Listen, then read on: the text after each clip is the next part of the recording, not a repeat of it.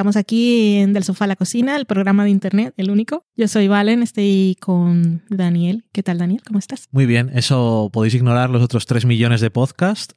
no he dicho podcast, he dicho programa de internet. Bueno, ni te porque cuento. los demás no dicen programa de internet. Eso es, es el único programa de internet. Es correcto. Yo creo que tenemos que cambiar nuestro tagline. Claro, porque los demás dicen. Del sofá a la podcast, cocina, el, mejor único, podcast. el único programa de internet. Eso es. Tenemos que hacer unos premios incluso.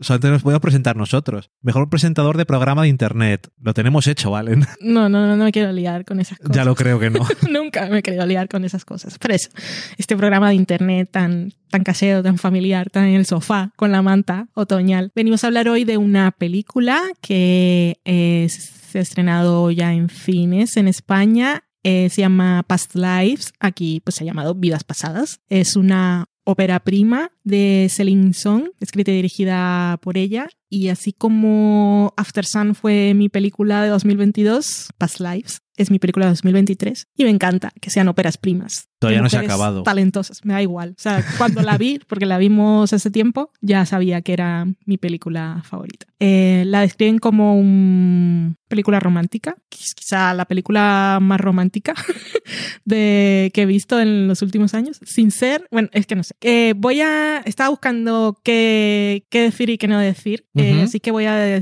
voy a contar lo que pone aquí en la, en la cosa oficial. Dice que Past Lives sigue la relación entre dos amigos de la infancia durante 24 años, eh, mientras contemplan su relación, eh, cómo, cómo han crecido diferentes eh, y, bueno, cómo sus vidas han sido diferentes desde que se separaron. Estos dos amigos de la infancia vivían eh, cuando están pequeñitos, están en Corea del Sur. Ella emigra con su familia A Estados a, Unidos. a Estados a no, a Canadá Canadá, perdón. a Canadá. Y mm, años después, cuando está en sus 20, eh, se va a Nueva York a hacer un curso, ella quiere ser escritora, quiere ganar el premio Nobel y esas cosas. Y cuando está allí, eh, se da cuenta, descubre que ese amigo al que había dejado cuando eran pequeños, que eran, eh, eran decimos amigos, eran los mejores amigos, únicos amigos, la- una, una relación muy intensa cuando eran pequeños. Y él siempre cuidaba de ella. Pero ella ha crecido y se ha, ya no se acuerda. O sea,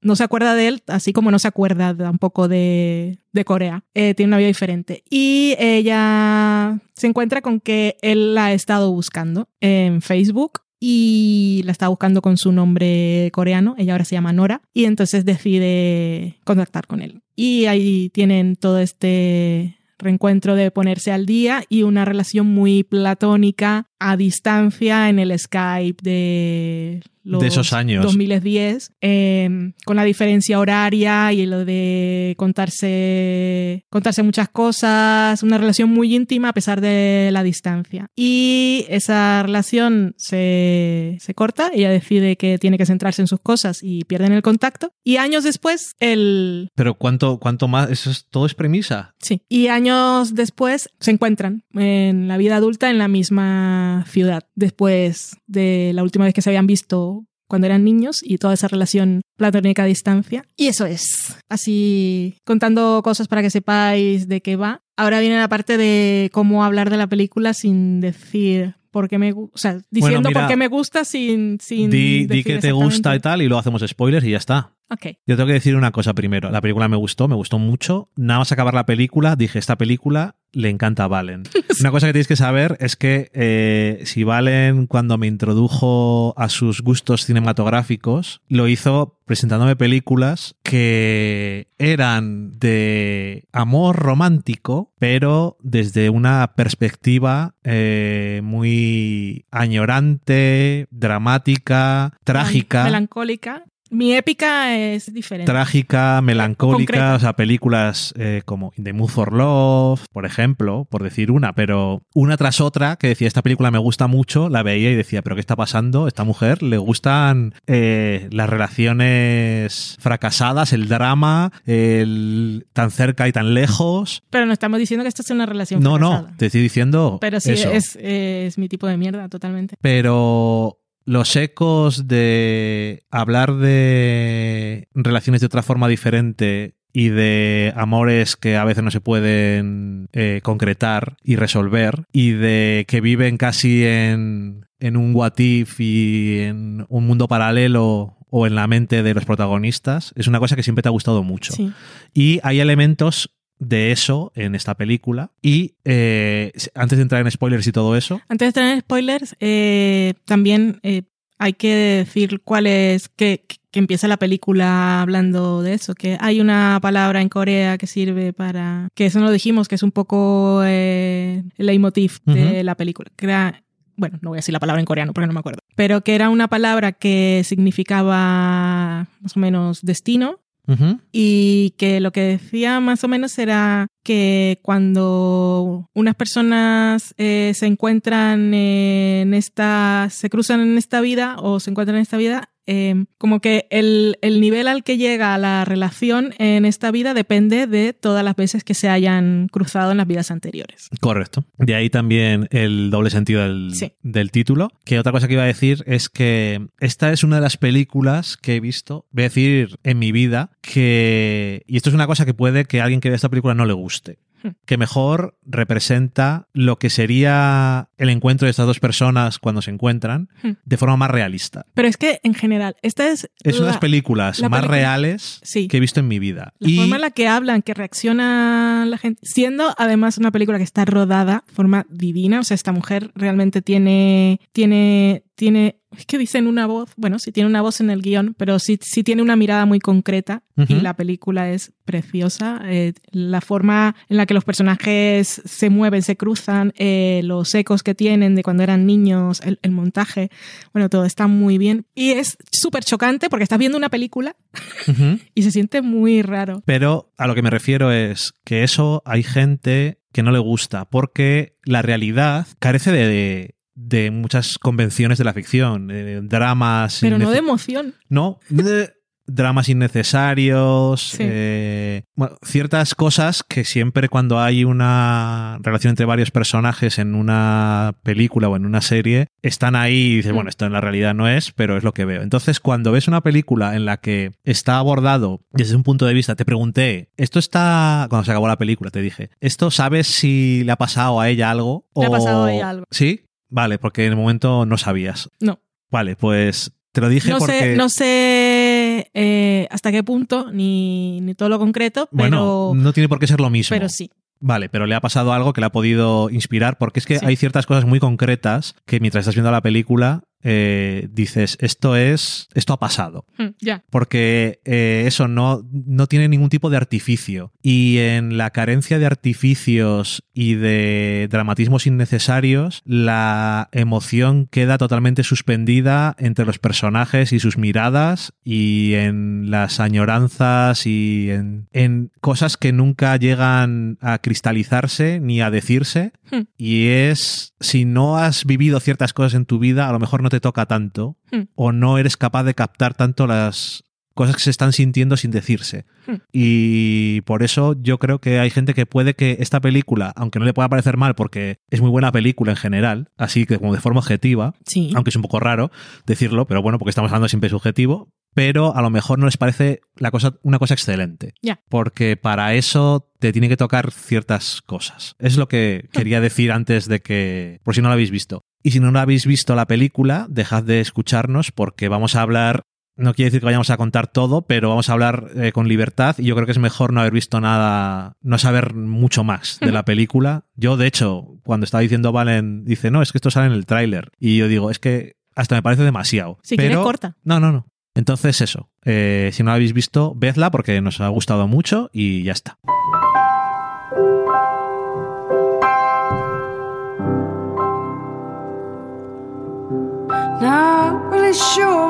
Feel about it. Something in the way you move. Explícame, Valen. Entonces, yo he intentado ahora hacer un comentario así de una cosa muy concreta que me gustó de la película, siendo muy lo más abstracto posible. Y ahora que puedes hablar con libertad, intenta explicarme por qué te gusta tanto la película, porque es tu película preferida. Aparte de la dirección, que eso se puede dejar claro sin spoilers. Mm, No sé, no- en realidad no te voy a decir cosas concretas. eh, me he emocionado por esto no, no, por lo digo, otro. pero puedes decir cosas. Cosas sí. Te puedo decir cosas, puedo enumerar las cosas que recuerdo, porque la vimos hace tiempo, ¿eh? Pero que me acuerdo que me han gustado la película. Me fascina cómo empieza, porque acuérdate que empieza con la escena en que están los tres en, en Nueva York, en el bar, Sí, y entonces... y hablando otras personas. Sí, otras personas, a ver qué, qué, qué relación tendrán eso, porque están viendo a dos, una mujer eh, asiática, en este caso nosotros sabemos, una mujer coreana, en medio de un tipo blanco y, un, y uno coreano, ¿no? Y entonces, ¿qué relación tendrán ellos? Eh, ¿De quién es pareja o si el otro es el jefe? Cosas así. o si son ¿no? compañeros. Exactamente. o- Y, y ahí se ve que ella está más prestando la atención a, a- a la al hombre coreano y que el otro está un poco ahí al, al lado, apartado. Eh, y me gustó porque cuando después llega el momento en que eso está ocurriendo, eh, nosotros en ese momento no sabíamos quién era el otro. Ujú. Igual podía ser realmente quiénes son estas personas y el otro no tenía nada que ver con ellos. Simplemente estaba ahí y era eh, curioso. Mm, a ver, me encanta, es una película que tiene el triángulo amoroso, que es una cosa muy típica de las cosas, sobre todo de la comedia romántica, que no es este el caso. No es el caso, no. Eh, en este triángulo la directora consigue que cuando estás acercándote al final, cuando se encuentran y dices se tendrá que quedar con uno, o si no, la típica cosa de película romántica del siglo XXI de mujer empoderada es me elijo a mí misma, ¿no? Que es la cosa que, se pierde un poco, parece que todas las historias tienen que acabar así ahora. Em, su relación con, con He-sun queda un poco raro decirlo porque no lo pronuncio bien. Eh, tiene toda la épica de toda esa vida que no hemos vivido, em, tienen toda esa conexión de, de cuando eran pequeños, de que ella siempre lloraba y él siempre la cuidaba, de que no se despidieron bien. Aparte tiene em, toda esta parte de la película también de experiencia de, de- de la persona inmigrante, de que dejas toda una cultura detrás, eh, que no vuelves a ver a toda esa familia y a toda esa gente que conociste, que crees, creces siendo como, como otra, una cultura distinta, que ella cuando habla con él lo dice mucho, yo solo hablo un poco de coreano ahora con mi madre, me recuerdas mucho a Corea, eh, es como que ella se había desconectado totalmente de esa parte eh, y con, con él la recupera y bueno, es que aparte cuando te plantean la historia de nunca hemos estado juntos, si, si hubiésemos crecido juntos o ahora que nos vamos a reencontrar, eh, es el destino y tendríamos, eh, está esa, esa oportunidad de vivir esa vida que no hemos vivido. Eh, pero luego está Arthur, que, que, que lo dice, además lo, lo dice él en parte, lo dice el guion, lo dice el personaje, que dice, en una película yo sería el villano, eh, sería el hombre blanco que te quiere separar de, de, tu, de tu amor, de, De tu destino. Sí, de tu destino. Em, porque en esta película realmente no hay antagonista. No. O sea, no hay nada que los no hay cosas de, de clase, vale, que está a la distancia, pero eso lo podrían arreglar. Em, él, no se opone, no hay niños, no hay trabajo, o sea, o sea no hay nada realmente que sea un, un obstáculo para, para la relación entre ellos dos. Y sin embargo, la relación que tiene con Arthur es tan adulta, tan honesta, tan normal. Él tiene un momento que me encanta. Es que cuando estoy viendo la película digo, no puedo creer que, que, que este personaje al que hemos- realmente hemos visto poco, porque cuando ellos eh, se conocen en el, El retiro encuentro de es- escritores. después ya están casados, o sea, él realmente lo conoces poco y primero te han hablado tantísimo de Haisun que, que parece mentira que te pueda, que este personaje con el poco tiempo que tiene eh, realmente te pueda convencer de que es una, una opción en, en este en todo el apartado romántico. Cuando él dice eso de em, es que tú sueñas en coreano, o sea, es una cosa tan bonita de, o sea, sueñas en un idioma que yo no que yo no entiendo, o sea, no puedo conectar contigo en, en ese sentido. Que él siente realmente que si ella decide estar con el otro es que él no tiene nada que hacer, pero sin embargo no tiene la actitud de defensa ni ni es agresivo, ni de celos. O sea, él, él entiende que él ha venido, o sea, él se lo dice además, él ha venido para verte. Sí. Aún sabiendo que puede ser un... Un fracaso que, todo ¿no? esto. Que sí, igual bueno. ella vuelve y le dice, pues hasta aquí hemos llegado. Él dice, él ha venido para eso. Y cuando va a la casa, o sea, no sé. O sea, me gustó muchísimo más la relación entre ellos dos. entre los dos, los dos hombres de, del triángulo. Eh, no es que me gustó más, pero me pareció tan inédita, tan sorprendente, tan de madurez, tan, sí, madurez emocional, Sí, porque que no estoy acostumbrada. creo. él también tiene eh, la parte esa de sí le importa Claro, lo que está pasando. Tiene al principio la actitud esta de verlo de una forma meta Hmm. y como son escritores los dos, analizarlo Sí. de cómo pasaría en Sí, una eso, historia. eso desde luego. Y eso también le hace, le hace separarse de la situación para que no le molesten las cosas que a lo mejor le pueden Mm. molestar, porque quiero decir, no tiene por qué no molestarle. Claro. Es como... Cuando están en el bar, es una situación complicada, porque realmente lo han dejado a un lado. Están hablando de sus cosas y están hablando un idioma que no entiende. Sí, porque él intenta Y es un hablar... momento muy íntimo, pero él, claro, él no puede decir, me voy, me aburro, os espero en casa. O sea, él se queda ahí tranquilo. Sí, que luego dicen en algún momento se gira a ella y dice Sí, lo siento. Y Jesús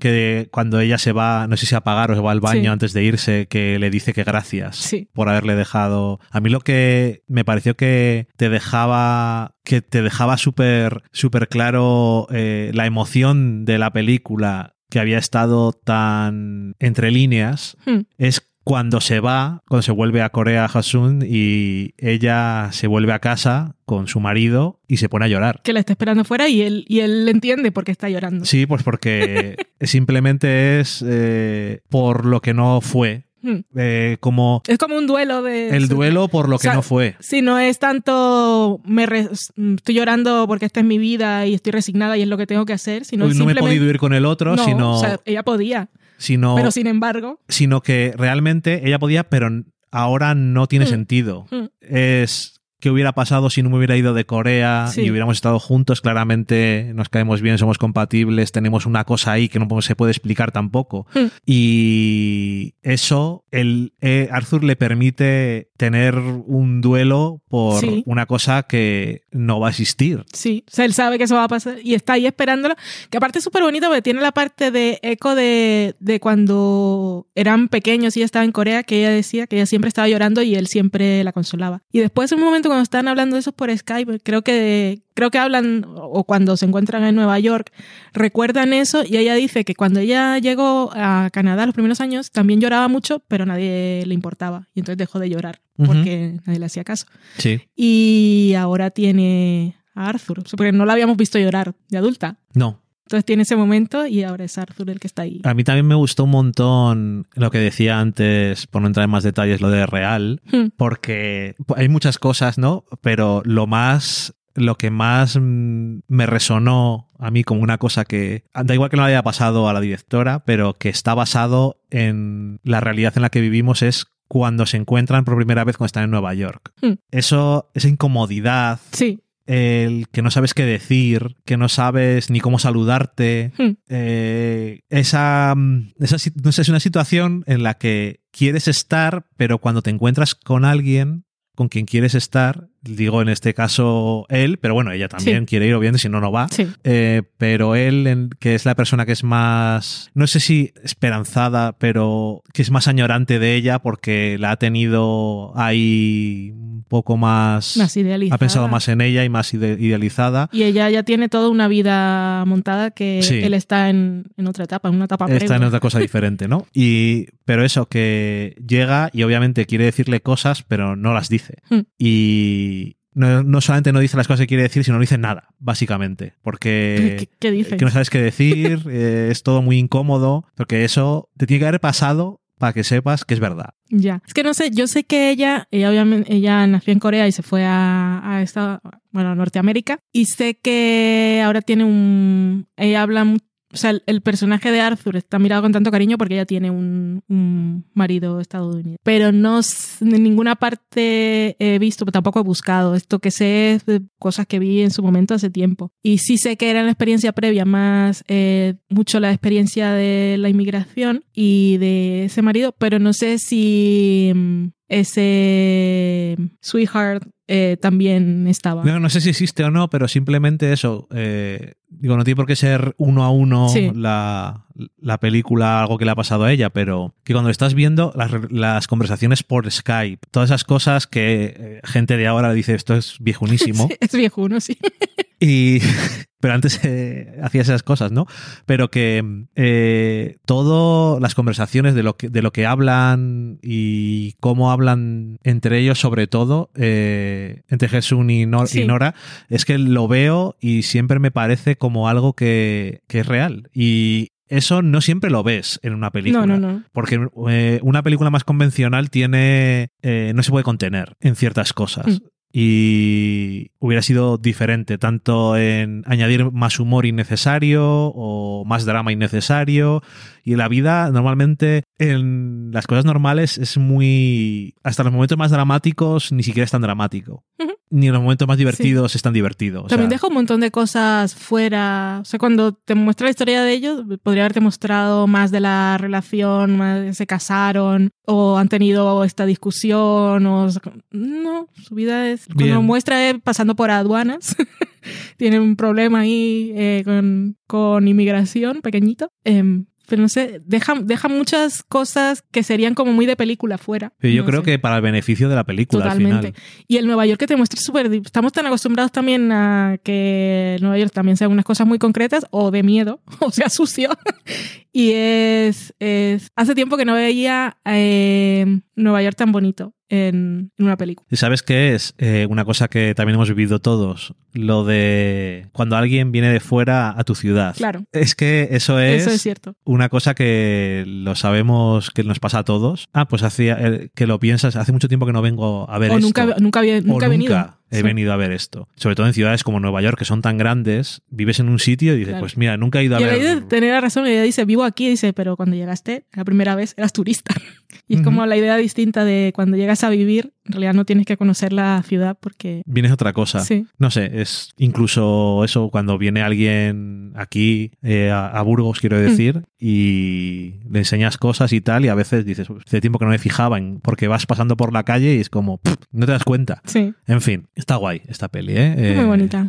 Nos ha gustado. Sí, muy romántica. Sí, pero ya te digo que de una forma a mí me sorprendió mucho. Eh, Pero tiene, en realidad, tiene mucho de In the Mood for Love por el, por el no, las cosas que no pueden ser. sí, la vida que, no vivimos. que In the Mood for Love es un poco más, es un poco más dramática. Sí, muy dramática. pero que, que yo sé que también te gusta. Un poco de amores nunca consumados Mm. y que están ahí y no se pueden tocar. Y In the Mood for Love es. Bueno, In the Mood for Love es una de las mejores películas de la historia. Entonces tampoco vamos a andar aquí tampoco con Mm. No. hostiadas, ¿no? Pero es una película diferente en ese sentido, pero también ese tipo de cosas que decía antes. Que yo sé que yo cuando vi ya dos o tres de las películas que decías que te gustaban mucho, dije, veo aquí un patrón de cosas que a Valen le gustan. Y es el romanticismo, pero que no puedes llegar a tocar, nunca puedes conseguirlo. Que soy muy romántica en el fondo, parece que no. Así es, a veces lo parece. No, me encanta esta película, la verdad. Quiero verla otra vez porque me he sentado, me habría gustado eh, volver a verla, sobre todo si íbamos a hablar con spoilers, que también era lo suyo, pero también la recuerdo bastante para lo que soy, em, porque la vimos hace tiempo. Mm. En fin, muy bien, muy chulo. Ahora que lo has dicho antes, por cierto, lo de que no lo he comentado, pero la primera escena es que está muy bien. Es Mm. una, me parece una idea tan buena para explicar algo de lo que quieres contar dentro de la película, de el tipo de, re- de relaciones y de cosas, sin que tenga que hablar ninguno de los personajes protagonistas y están ahí de fondo, de hecho. Y esto es muy curioso, esa, no sé, me pareció que era, fue una elección eh, y muy interesante y muy acertada. O sea, ya es que empieza la película y dices, esto va a estar bien. Tiene la película también toda esa parte de destino, aunque ella, cuando ella llega al retiro este de escritores, ella claramente está despechada, porque ella, ella, ella sintió que se estaba distrayendo de sus objetivos por una cosa que estaba muy lejos y que estaba todo el tiempo pensando en si podía ir y que eso no iba a ninguna parte, ¿no? Pero cuando ella está triste y cuando ella, es ella la que le hace a, a, a Arthur eh, el equivalente al Monte Tibidabo. Totalmente. Pero, pero diciéndolo. Exactamente. Dice, no, eso es una cosa que dicen los coreanos O sea, para no, ligar. no es él, no es él el que fue ella la que y fue el destino, o sea, se lo encontró ahí, fue el primero, la primera persona que se encontró y realmente se llevan bien. Entonces, la película sí tiene un poco de esa cosa de del ñón, del destino y de de y que igual pues se habían cruzado en otro momento. Eh, No sé, ya también es una Y en el y cuando, en una vida futura pues igual le toca a los otros dos porque ya han, han llegado a un punto tan tan tan épico en esta vida que en- bueno, me gusta verlo así. Que en la yo, futura. yo soy una persona que no cree nada en el destino manifiesto y en las cosas escritas y todo Mm. eso. Y sin embargo, también que tú y yo nos hayamos conocido es una serie de casualidades tan random, Eh, sí. eh, teniendo en cuenta tantas cosas, que a veces, a veces me cuesta defenderme a mí mismo, el no creer en esas Total cosas. destino. Sí, porque, no sé, que nos hayamos encontrado es una posibilidad entre millones, de una forma Sí. muy extraña. Y- Y... muchas casualidades. Y ya que estamos en spoiler, y esto es premio solo para los que hayan visto vidas pasadas, nosotros también tuvimos nuestro encuentro awkward. Ya lo Después creo. de. No, no era tanto Skype como los directos de Twitter. Entonces sí. Por eso Dani afirma que es muy realista, porque él lo sabe. Sí, porque además es que parecía una película, te hago así, se caen las gafas de sol. Me acuerdo perfectamente. Bueno, porque eres un grandote. Correcto. Y Correcto. tú muy pequeña. Correcto. Bueno, encajamos perfectamente. Pues ahí está, Vidas Pasadas, eh, Vidas Futuras, em, gran película. Yo creo que es mi película del año. Si no me queda nada por ver. ¿Qué, qué, qué va a ser mi película favorita? ¿Los Asesinos de la Luna? Yo qué sé, No. no la has visto. No la he visto y será una gran película y cuando la vea seguramente me guste mucho, pero no creo. No creo, tenga- pero bien está. Porque no es... Yo necesito mi cosa... Lo sé. Mi cosa emocional, de algún tipo. Bueno, pues ahí está. Sea como sea. Bueno, ya iba a decir, la, si, si estáis escuchando esto, pues ya la habéis visto, espero. Y si no, sois de esas personas que escucháis y no pasa nada con los spoilers, pues id a verla que está en cine y la verdad es que vale la pena. Guay. ¡Chao! Adiós.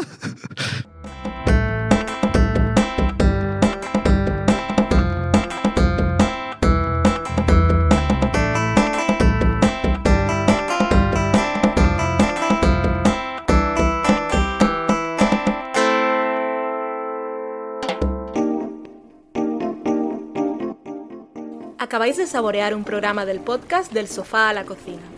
Para prepararlo hemos usado los siguientes ingredientes.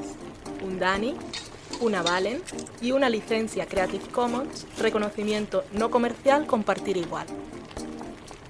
Cuando tenemos los ingredientes, los picamos muy finos, los dejamos pochando en una sartén y cuando estén caramelizados, los mezclamos con la licencia Creative Commons, que, cuidado, no admite uso comercial de la obra original ni derivadas, que se tienen que distribuir con la misma licencia que la original, siempre citando a los creadores. Después de 10 minutos, condimentamos la mezcla con iTunes, iBooks, Twitter y un poco de Facebook. Si no encontráis las adecuadas en el mercado, buscad el nombre del blog. A continuación, introducimos en el horno y, después de 30 minutos, lo servimos aderezado con música distribuida con licencia Creative Commons a través de Jamendo. Al final del post correspondiente vienen especificadas concretamente. Si tenéis alguna duda con respecto a la receta o a cualquier otra cosa, podéis preguntarnos a través del correo electrónico del sofá a la cocina gmail.com. Buen apetito.